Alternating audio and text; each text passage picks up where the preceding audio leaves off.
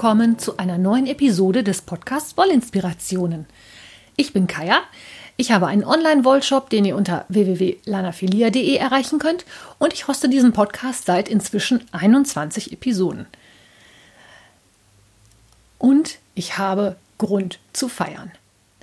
Und zwar euch sowohl meine Follower bei Instagram als auch meine Zuhörer dieses Podcasts. Ich bin begeistert. Also der Lana Filia Account bei Instagram hat jetzt weit über 500 Follower. Zur Feier dessen habe ich ja letzte Woche zwei Stränge Senjan Garden verlost. Die hat der Michael gewonnen. Mail Knitting Cologne. Herzlichen Glückwunsch von hier aus nach Köln. Ich hoffe, du machst was Schönes draus und ich hoffe, du hörst jetzt auch zu. Und ich habe bei Instagram als Bedingung für die Teilnahme an der Verlosung geschrieben, ich würde eigentlich gerne mal wissen, warum ihr der Lanaphilia folgt. Ist ja immer ganz spannend zu hören oder zu lesen, was euch an einem Account gefällt. Ich muss ganz ehrlich sagen, ich bin schier hinten rübergefallen, wie viele von euch da tatsächlich den Podcast hören. Das finde ich grandios. Der Wollinspirationen-Account bei Instagram ist ja eher so ein bisschen unter ferner Liefen, weil ich sag mal, da kann man auch immer nicht so viel erzählen außer dass eine neue Podcast-Episode da ist. Der hat jetzt irgendwie fast 150 Follower. Deswegen habe ich jetzt nicht gedacht, dass ihr alle euch bei der Lanafilia einfindet. Aber super, weiter so. Ich freue mich riesig über jeden einzelnen von euch. Ich habe so viele tolle Kommentare gekriegt, die möchte ich mir am liebsten ausdrucken und an die Wand hängen. Das ging von tollem Podcast über tolle Wolle, über informativ und strukturiert bis hin zu, weil ich einfach ich bin. Vielen, vielen herzlichen Dank. Also 500 Follower bei Instagram. Und die nächste Zahl ist eigentlich eine, die mich noch viel, viel mehr plättet. Die Wollinspirationen gibt es ja jetzt seit 20 Episoden. Und mit diesen 20 Episoden habe ich letzte Woche, nee, diese Woche, die 10.000 Downloads voll gemacht. 10.000 Mal ist eine Episode der Wollinspirationen von irgendjemandem runtergeladen oder gestreamt worden. Wenn man jetzt überlegt, dass das 20 Episoden sind, macht das im Durchschnitt 500 Mal pro Episode. Das heißt, es gibt mindestens 500 von euch da draußen, die regelmäßig diesen Podcast, naja, nicht regelmäßig hören, aber die schon mal irgendwas von diesem Podcast gehört haben. Und das finde ich mindestens genauso grandios, wenn nicht sogar noch besser. Ich hoffe, ihr habt mit diesem Podcast genauso viel Spaß beim Zuhören wie ich beim Aufnehmen. Ich danke euch für all eure tollen Kommentare, für die vielen, vielen, vielen 5-Sterne-Bewertungen bei iTunes. Wer es noch nicht gemacht hat, darf es auch gerne bewerten. Ich freue mich auch da über jeden Stern, den ich bekomme. Und freue mich auf weitere 20 oder noch viel, viel, viel mehr Episoden und 20.000 Downloads oder noch mehr. Ist mir ganz egal. Es macht unheimlich Spaß, Toll, dass ihr dabei seid. So, und dann lasst uns mal jetzt äh, zum Thema kommen. Zum einen möchte ich noch mal was zu den Anleitungen sagen aus der letzten Episode, wo ich euch ja dargelegt habe, wieso ich Anleitungen inzwischen kaufe. Früher habe ich die auch weitergegeben, ohne darüber nachzudenken. Jetzt nicht in großem Stil, aber wenn irgendjemand sagte, ah, kannst du nicht, dann, wenn ich denjenigen kannte, habe ich die halt weitergegeben. Das Feedback von eurer Seite, was ich bekommen habe, war durchweg positiv. Viele haben gelobt, dass es auch gut war, da mal so ranzugehen, dass man aufschlüsselt, was es eigentlich alles so braucht, um eine Anleitung zu schreiben. Manche Leute denken ja einfach, ach, die schreibt die mal eben runter und fertig ist. Nee, so ist das nicht. Ich habe gerade diese Woche wieder eine Anleitung geschrieben und zwar für die Handstulpen, die ihr ja bei Instagram schon bewundern konntet und die euch ja auch sehr gut gefallen ich glaube, ich habe einen ganzen Tag vorm Computer gesessen und habe Charts geschrieben, entworfen, verworfen, neu gemacht, wieder umformuliert, gemacht und getan. Und habe trotzdem unheimlich viele kleinere Fehler drin, was allerdings auch daran liegt, dass ich das gestrickt habe, ohne mir Notizen zu machen. Also das habe ich jetzt auch gelernt. Anleitungen nee, Strickprojekte einfach mal eben so. Ich sollte mir trotzdem Notizen machen, weil wenn ihr dann alle schreit, dass ihr eine Anleitung haben wollt, dann kriegt ihr die natürlich auch. Die Teststricker für die Handstulpen, die übrigens Flambeau heißen werden, das ist ein Vorschlag von Hello Mrs. Joe von Instagram gewesen. Ich hatte nämlich mal gefragt, mir fiel nämlich so gar nichts ein. Also die Teststricker sind schon fleißig dabei. Und ich hoffe, dass wir dann so in 10, 14 Tagen so weit sind, dass ich die Anleitung online stellen kann und dann ähm, könnt ihr die umsonst bekommen. Das zu den Handstulpen. Ich wollte aber noch was anderes zu den Anleitungen sagen. Und zwar hat die Schiffchenschieberin auf ihrem Blog sich auch dazu geäußert. Die Schiffchenschieberin webt auf ihrem Rich Heddle Loom im Moment ein sehr aufwendiges Muster. Das ist der Mermaid Scarf. Und sie hat geschrieben, dass es eine Anleitung ist, für die sie 20 Euro bezahlt hat. Das klingt für jeden, auch für uns Stricker, erstmal unheimlich viel. Ich meine, wir sind inzwischen daran gewöhnt, dass wir Anleitungen haben, die irgendwie 8 oder 10 Euro kosten. Aber 20 Euro ist ja dann nochmal eine ganz andere Hausnummer. Aber die Schiffchenschieberin hat erklärt, wieso sie diesen Preis völlig angemessen findet. Ich werde euch das in den Shownotes auch nochmal verlinken. Wer mag, kann da mal vorbeigucken. Mhm. Außerdem versucht sie ja im Moment noch vergeblich, mich auch mal zum Weben zu bringen. Mal schauen, wie lange das noch gut geht. Irgendwann erwischt mich das ja auch. Äh, ich habe mich ja auch gegen das Häkeln sehr lange gewehrt. Es hat ja auch nicht so wirklich funktioniert. Und äh, weil ich ja immer gerne mal wieder was Neues ausprobiere, wird irgendwann das Weben dann vielleicht doch nochmal anstehen. Ich weiß allerdings nicht, ob das noch in diesem oder im nächsten Jahrzehnt was werden wird. Wir arbeiten einfach mal dran und lassen es auf uns zukommen. Damit möchte ich zu meinem Hauptthema überleiten, was ich mir heute für euch ausgedacht habe oder nicht ausgedacht, aber für euch vorbereitet habe. Und zwar habe ich diese Woche Besuch im Wollshop-Büro gehabt von einer lieben Kundin und habe wieder mal festgestellt, dass es für euch oder für viele durchaus nicht normal ist, zu wissen, wie so eine Garnstärke sich definiert und welche Garne man gegen welche austauschen kann. Ich weiß nicht, wer von euch den Frickelcast hört.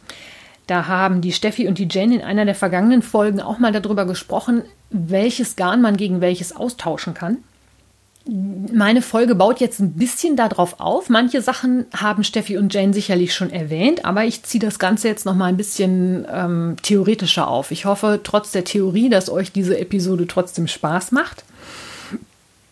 Und zwar habe ich diese Episode jetzt genannt, ich glaube Garnaustauscherei oder Garnwechsel dich oder irgendwas in die Richtung wird es jetzt werden. Und ich habe angefangen zu recherchieren und habe mal geschaut, was ist eigentlich Garn und wie wird das definiert. Und wenn man so Definitionen sucht, ist dieses Internet ja wirklich eine hervorragende Quelle. Also ich bin mal zu Wikipedia gesurft und habe mir die Definition von Garn angeschaut. Und die lautet folgend. Das Garn, bei tierischer Herkunft umgangssprachlich auch Wolle genannt, ist ein Sammelbegriff für alle linienförmigen textilen Gebilde. Danach ist ein Garn sinngemäß ein langes, dünnes Gebilde aus einer oder mehreren Fasern. Es ist ein textiles Zwischenprodukt. Und dann kommen noch so ein paar Sachen dahinterher, die ich jetzt aber weglasse. Und für uns Stricker wichtig ist ja immer die Sortierung oder Klassifizierung von Garnen. Wenn man sich dann mal in den einschlägigen Online-Shops umschaut, dann kann man feststellen, es gibt Lace-Garne, es gibt Sportweight-Garne, es gibt Fingering-Garne, Worsted, Aran. Ja, was ist das denn nun eigentlich alles? Diese Einteilung ist ein bisschen strickerspezifisch. Wenn man sich auch wieder mit der Wikipedia und dem Artikel zu den Garnen, den ich euch natürlich auch wieder in den Shownotes verlinke, beschäftigt, kann man da erstmal lesen, dass Garne eingeteilt werden nach Verarbeitung, nach Einsatzgebieten, nach Rohstoffen, nach Spinnverfahren. Da gibt es also auch wieder unendliche Mengen, wie es eingeteilt werden kann. Spannend für uns ist erstmal zum Beispiel die Einteilung nach der Verarbeitung eines Garnes. Und zwar unterscheidet man da zwischen einfachen, gefachten und gezwirnten Garnen ein einfaches Garn ist nichts anderes als das, was wir ähm, als Stricker als sogenanntes Single-Garn kennen. Das heißt, ich habe einen Faden aus einer Faser, der in sich gedreht ist und dadurch, dass er in sich gedreht ist, bekommt der seinen Halt und seine Form.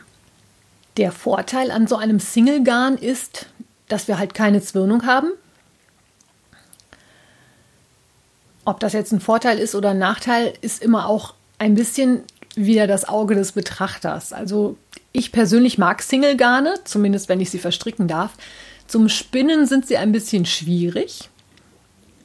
weil es sehr schwierig ist, so viel Drall auf den Faden zu geben, dass die Fasern zusammenhalten, aber so wenig drauf zu geben, dass es halt ausgeglichen ist.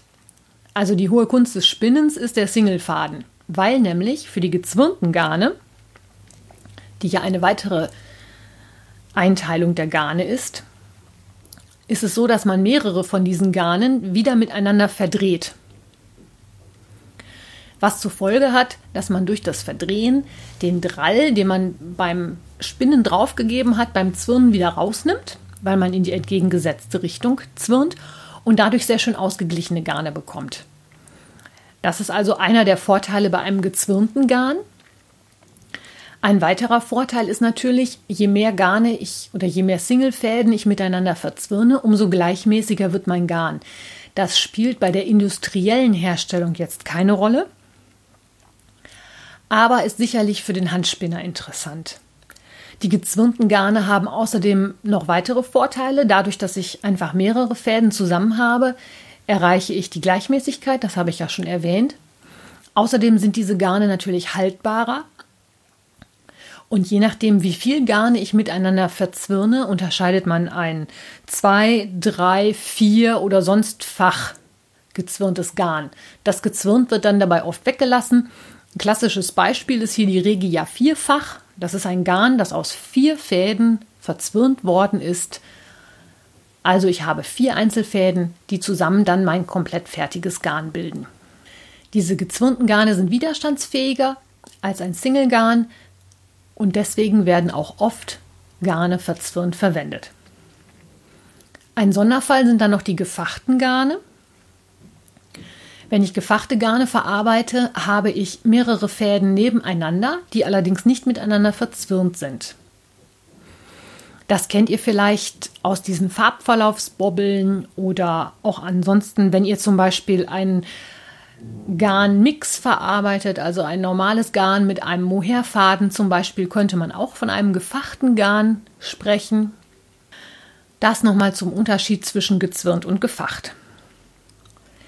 Man kann die Garne auch nach ihrem Einsatzgebiet einsortieren. Es gibt halt Strickgarne, Stick, Garne, Nähgarne, Webgarne, Teppichgarne, Industriegarne, Küchengarne, Spezialgarne. Je nach Einsatzgebiet kann man sogar Seile und Taue mit zu den Garnen zählen. Und bei Seilen und Tauen sind wir dann auch gleich wieder bei den Rohstoffen, die man für Garne benutzen kann. Bei Seilen und Tauen wird ja häufig Hanf verwendet.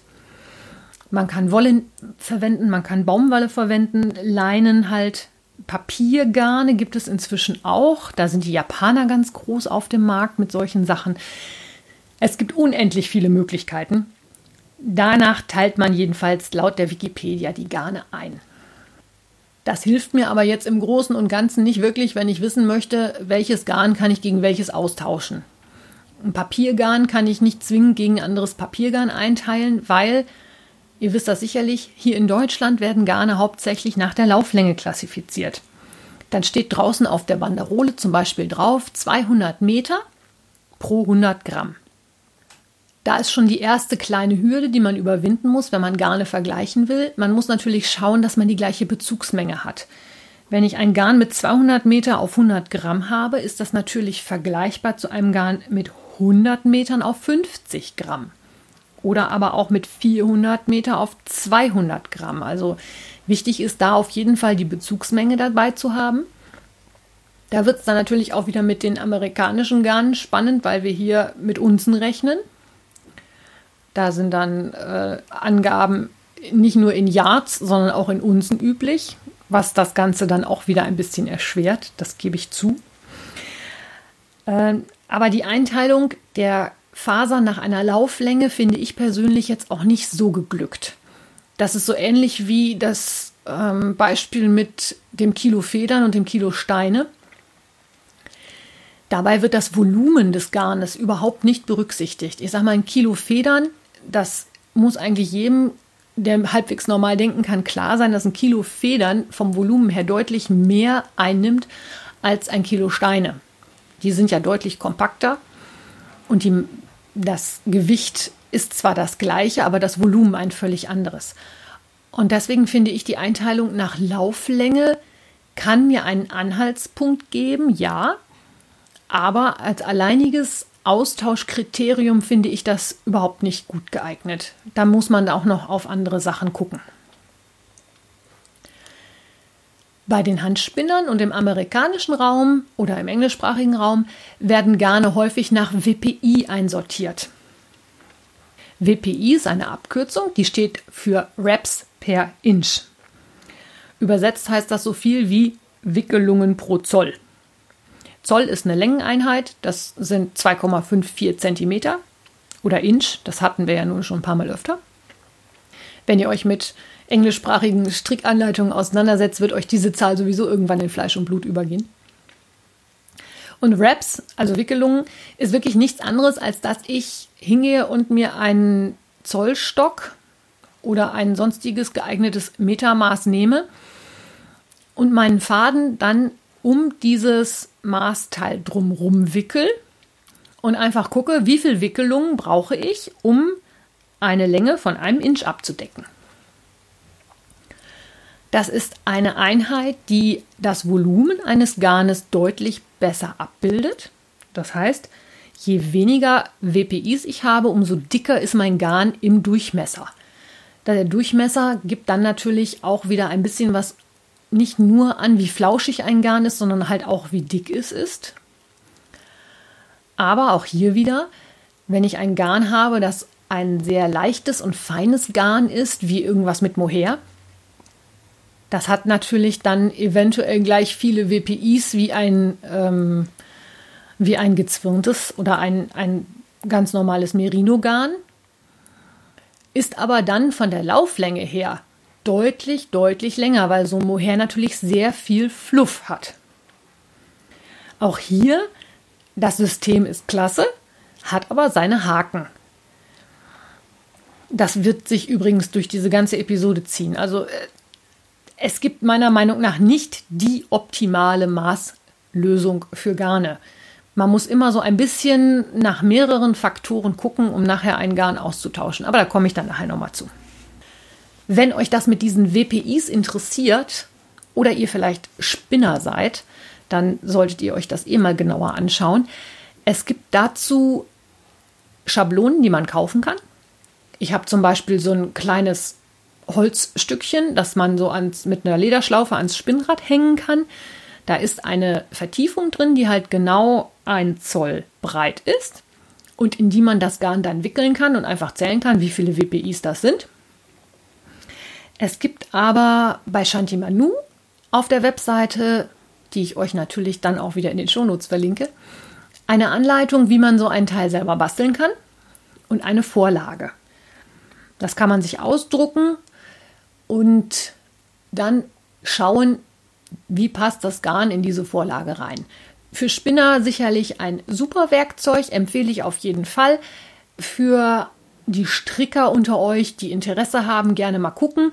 Aber ähm, also wissen muss man es nicht unbedingt. Also als Stricker jetzt. Ist halt nur gut zu wissen, dass man halt weiß, wie es geht, dass es das gibt und was das heißt.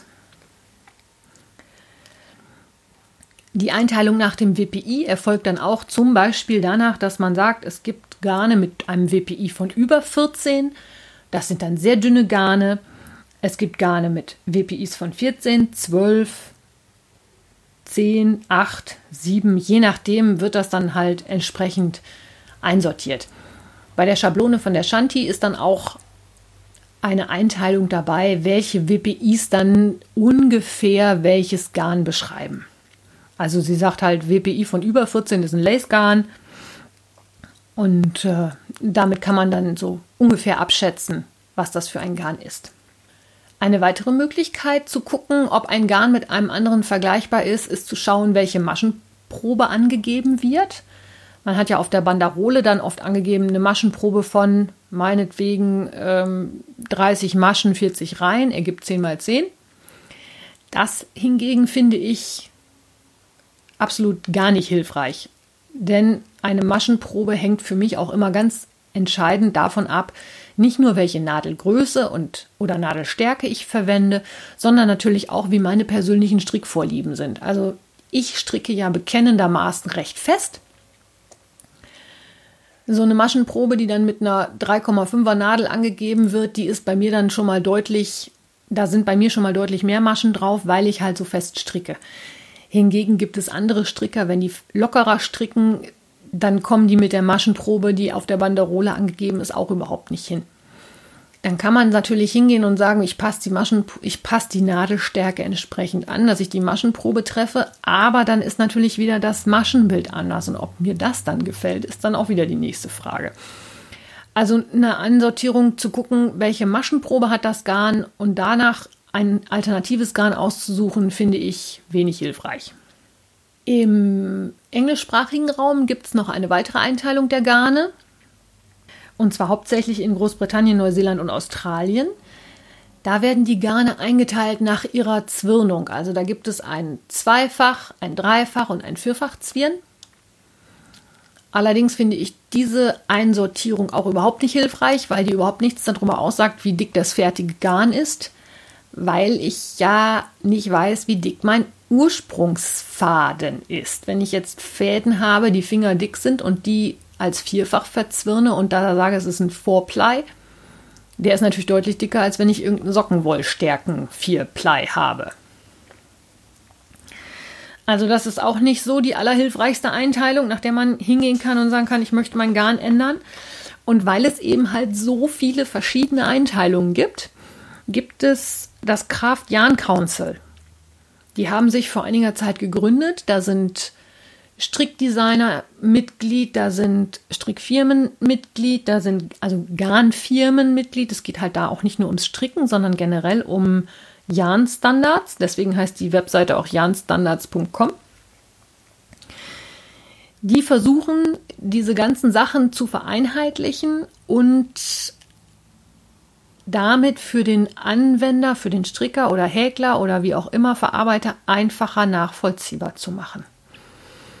Die haben eine Webseite, janstandards.com, habe ich gerade schon erwähnt. Die haben zum Beispiel diese Standardisierung entwickelt. Kennt ihr vielleicht, wenn ihr auf die Banderolen von den Industriegarnen guckt, da ist dieses kleine Wollknoll drauf, wo auf der Banderole, auf dem abgebildeten Wollknoll dann wieder eine Zahl steht. Die haben Janstandards mit einer Einteilung von 0 bis 7. 0 bis 3 sind Lace-Garne, also sehr, sehr, sehr feine Garne. Und dann geht das rauf bis äh, 7 zu Bulky oder Chunky oder Jedenfalls die ganz dicken Sachen. Die haben auch eine ein diese Einteilung vorgenommen nach den WPIs, haben dabei auch auf zwei Quellen zurückgegriffen und verweisen auch auf diese Quellen. Aber da ist schon der nächste Knackpunkt. Bei janstandards.com wird ein WPI von 14 zum Beispiel als Fingering-Garn angegeben. Revelry als eine Quelle macht das genauso. Ähm, die Woolerie in Amerika hat aber da schon wieder Sportweight angegeben. Also auch da sind sich die Experten wieder nicht 110%ig einig, welche Garnstärke jetzt mit welcher WPI welche Bezeichnung bekommt. Jetzt sind wir immer noch nicht weiter, ne? Ja. Die Jan-Standards-Seite möchte ich euch trotz allem nochmal ans Herz legen. Die haben nämlich zum Beispiel auch standardisierte Listen für Strickabkürzungen, zumindest halt natürlich die englischsprachigen, klar. Ähm, für Chartsymbole, das habe ich mir jetzt auch nochmal angeguckt, weil die Flambeau-Handstulpen mit Zopf, da hatte ich auch mir erst Symbole ausgedacht. Ich glaube, da werde ich mich nochmal mit beschäftigen und das neu schreiben, damit das auch in diesen standardisierten Symbolen geht. Ähm, die haben auch zum Beispiel versucht, die Häkelsachen einheitlich zu gestalten. Da hatte ich ja in einer der Häkel-Episoden schon drüber geschrieben oder berichtet, dass es nicht nur englischsprachige Häkeltermini gibt, wie ich das vom Stricken her kenne, sondern dass sich da auch nochmal ein Unterschied auftut zwischen amerikanischen und britischen Häkelanleitungen. Die sind auch nochmal anders, haben die auch sehr schön aufgeschlüsselt. Die haben aber zum Beispiel auch Standardmaße angegeben, nach denen man sich richten soll es macht ja Sinn, dass man jemanden, der einen Pullover in M strickt, dass das immer die gleiche, dass die die gleiche M-Größe zugrunde legen. Es ist ja immer auch so eine Diskussion, ob diese Größen, welchen Größen und welchen Maßen jetzt welche Größen entsprechen. Also die versuchen dieses ganze Durcheinander mit den Maßen, mit den Stärken und mit den ganzen Begrifflichkeiten ein bisschen zu sortieren und ein bisschen zu vereinheitlichen. In manchen Bereichen klappt das schon ganz gut. Wenn sich alle dran halten würden, wäre es noch besser. Dann könnte man wirklich mal sagen, es gibt diesen Standard. Aber es tun halt immer noch nicht alle. Deswegen müssen wir da noch manchmal ein bisschen hin und her gucken. So, und um jetzt also den Bogen zu schlagen, zurück zu welches Garn kann ich durch welches ersetzen? Würde ich dazu jetzt einfach mal folgenden, folgende These in den Raum stellen wollen. Wenn ich hingehe und eine Strickanleitung für ein Fingering-Garn habe, kann ich das super vergleichen, wahrscheinlich mit einem anderen Fingering-Garn. Das ist von der Wahrscheinlichkeit her schon mal ziemlich hoch, dass das annähernd hinkommt. Ich persönlich merke mir immer noch so ein paar Faustregeln. Ein Fingering-Garn ist ein Sockenwollgarn. Das wird häufig halt auch als Vierplei bezeichnet, obwohl es gar nicht immer vierfach gezwirnt sein muss. Es gibt halt auch Single-Garne, die Fingering-Stärke haben. Die Tosh Merino Light ist da ja so ein typisches Beispiel. Aber so für den Hinterkopf ist das immer eine ganz gute Marschroute. Ein Fingering-Garn ist doppelt so dick wie ein Lace-Garn. Das heißt, wenn ich ein Lace Garn nehme und das doppelt nehme, kann ich damit auch Fingering-Sachen stricken. Und genau das gleiche Verhältnis, nämlich 1 zu 2, haben wir zwischen Fingering und DK. Also ich habe eine Sockenwolle, wenn ich die doppelt nehme, kann ich damit auch DK-Anleitungen nachstricken. Das hatte ich ja auch bei der Nightshift Schalstrickaktion schon mal versucht. Das hat mir ja nicht so toll gefallen. Aber gut, das ist ja auch wieder Geschmackssache. Ansonsten ist es halt so, dass ich, wenn ich ein Garn gegen ein anderes ersetze, mehrere Faktoren betrachten muss. Die Stärke mit dem Fingering oder Sportweight oder Decay ist schon immer ein sehr guter Anhaltspunkt. Die WPIs sind halt nicht immer angegeben, sind für die Handspinner aber dann interessant, dass man über die WPIs dann gucken kann, kann ich mit dem Garn, was ich da gesponnen habe, die und die Anleitung stricken. Aber wenn ich jetzt als ganz normaler Stricker ein Garn ersetzen will, finde ich, gibt es eine ganz tolle Idee. Und zwar ist das eine Seite, die die Steffi vom Frickelcast auch erwähnt hat. Und zwar ist das yarnsub.com. Yarnsub.com ist eine Online-Datenbank, bei der ihr ein Garn eingeben könnt und die Datenbank euch automatisch auswirft, mit welchen Garnen man das Garn, was man eingegeben hat, vergleichen kann und durch welche man das sehr gut ersetzen kann. Dabei berücksichtigt yarnsub.com nicht nur die Stärke des Garnes, also Fingering Garn oder Sportweight Garn oder Lace Garn, sondern natürlich auch die Zwirnung. Also wenn ich ein Single Garn eingebe, bekomme ich auch als Superersetzung immer ein Single Garn angegeben. Und diese Yarn-Subcom-Datenbank berücksichtigt auch die Zusammensetzung. Wenn ich ein Garn durch ein anderes Garn ersetzen möchte, das Maschenbild zum Beispiel oder auch die Eigenschaften des fertigen Strickstückes können sich je nach verwendetem Material natürlich auch unterscheiden. Das kann ein beabsichtigter Effekt sein. Wenn ich zum Beispiel jemand bin, der sehr stark schwitzt, dann kann man natürlich ein Baumwollgarn besser auf der Haut tragen als so ein dickes Wollgarn. Und es kann gewünscht sein, dass ich andere Eigenschaften in meinem Garn habe. Es kann aber auch sein, dass ich wirklich ein Garn möchte, was von den Eigenschaften her sehr ähnlich ist, dass ich also wirklich genau das gleiche Ergebnis bekomme. Und bei yarnsub.com bekomme ich dann wirklich nach Trefferprozenten ausgedrückt Ersetzungen. Also zum Beispiel habe ich das mal durchgespielt mit der Tosh Merino Light. Das ist ja ein Single-Garn aus einer hundertprozentigen Merino. Und ich bekomme als Alternative angezeigt von Malabrigo die Mechita. Das ist auch ein Single-Garn. Die ist auch in der Fingering-Stärke. Das ist auch ein handgefärbtes Garn. Der einzige Unterschied dazu, ich muss es gerade noch mal hochscrollen, also es gibt eigentlich ähm, fast keinen Unterschied zwischen der Mechita und der Tosh Merino Light. Und das finde ich ist eine ganz tolle Geschichte, dass man solche Vergleiche mal ziehen kann und gucken kann, die haben auch gleich angegeben, wie das Garn preislich ist, ob es ein günstiges oder ein teures Garn ist, welche Nadelstärke und welche Maschenprobe ungefähr angegeben wird. Da kann man sich mal durchklicken, probiert da einfach mal ein bisschen rum. Letzten Endes ist es aber so, wenn ihr ein Garn gegen ein anderes ersetzen wollt, bei einem Tuch finde ich, ist das sowieso völlig problemlos, nicht problematisch, problemlos möglich. Wenn ihr allerdings Klamotte stricken wollt, dann kommt ihr um die Maschenprobe nicht drum rum. Egal, ob ihr das Stück jetzt mit dem angegebenen Garn stricken wollt oder ob ihr es mit einem Garn, mit einem anderen Garn stricken möchtet, also wenn ihr das Garn ersetzen möchtet. Warum, wieso und weshalb habe ich euch schon in Episode 7 einmal ganz genau erklärt und auch wie ihr eine gescheite Maschenprobe macht. Wer das noch nicht gehört hat, den verweise ich dann mal an Episode 7, das Swatch-Team. Und ich hoffe, damit bin ich nämlich jetzt so ziemlich am Ende meiner Erklärungen angekommen. Ich hoffe, ihr könnt damit was anfangen. Ich hoffe, ihr habt ein bisschen was gelernt, vielleicht auch was Neues rausgefunden. Ich würde mich freuen, wenn ihr damit was anfangen könnt. Anmerkungen wie immer gerne an mich. Wo ihr mich findet, verlinke ich euch in den Shownotes. Da gibt es so eine Seite, wo ihr alle Links für mich auf einen Blick habt. Und wenn es was ganz Wichtiges ist, was nicht untergehen sollte, dann bitte per E-Mail an kaya.wollinspirationen.de. Wir hören uns wieder am nächsten Sonntag. Gewohnte Zeit, gewohnte Stelle. Bis dahin wünsche ich euch eine gute Zeit und alles Liebe. Eure Kaya.